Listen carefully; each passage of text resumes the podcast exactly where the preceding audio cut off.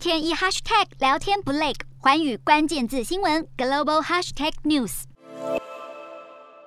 美国升息，那美国联准会在十五和十六号的时候是召开了利率政策会议，那么决策的结果预计是会在台湾时间十七号的时候出炉。那么现在市场就是预料会升息一码，代表联准会他们将要迈出一大步，就是要逆转两年前为了要协助经济度过新冠疫情而实施的格外宽松的货币政策。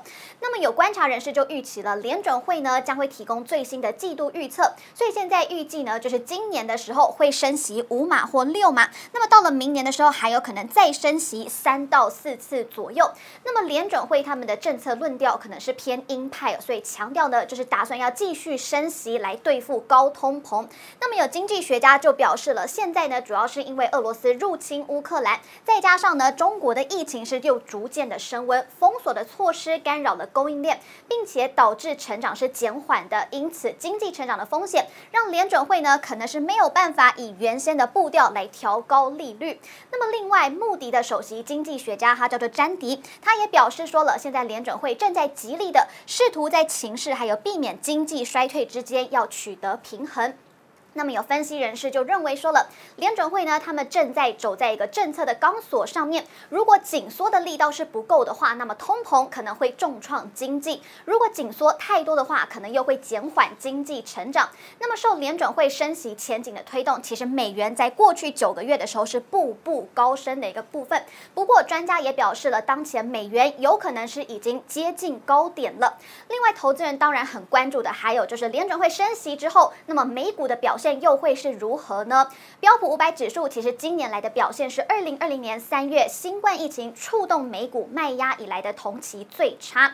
那么在联准会现在准备要调高利率之际，美股的涨势是否已经开始衰退了呢？也是值得关注的。接下来我们就要透过四个部分来分析。首先看到的就是历史经验的部分。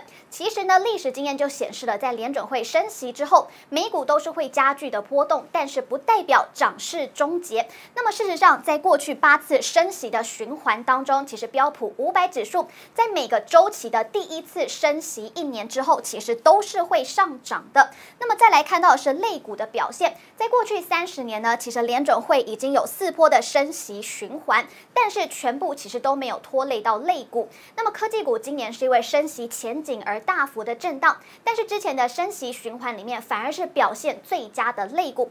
那么美股这一波多头走势可能会是因为。为什么样的因素脱轨呢？其实最主要就是油价震撼。那么现在要来看到，就是可能就是持续攀升的油价。再加上升息，那么联准会呢正在遭遇一个棘手的两难情况，就是原油价格已经不断的在飙涨了。那么没想到俄罗斯又入侵了乌克兰，是会再度的推升油价。那么油价震撼就是有可能会引发经济萎缩的。不过，其实，在二零零一年的九一一恐攻以及二零零八年全球金融风暴后的衰退，都不是原油价格暴涨所直接引发的。另外，投资人今年还要面临到的另一项挑战，就是呢。美国在十一月的时候，他们的国会选举。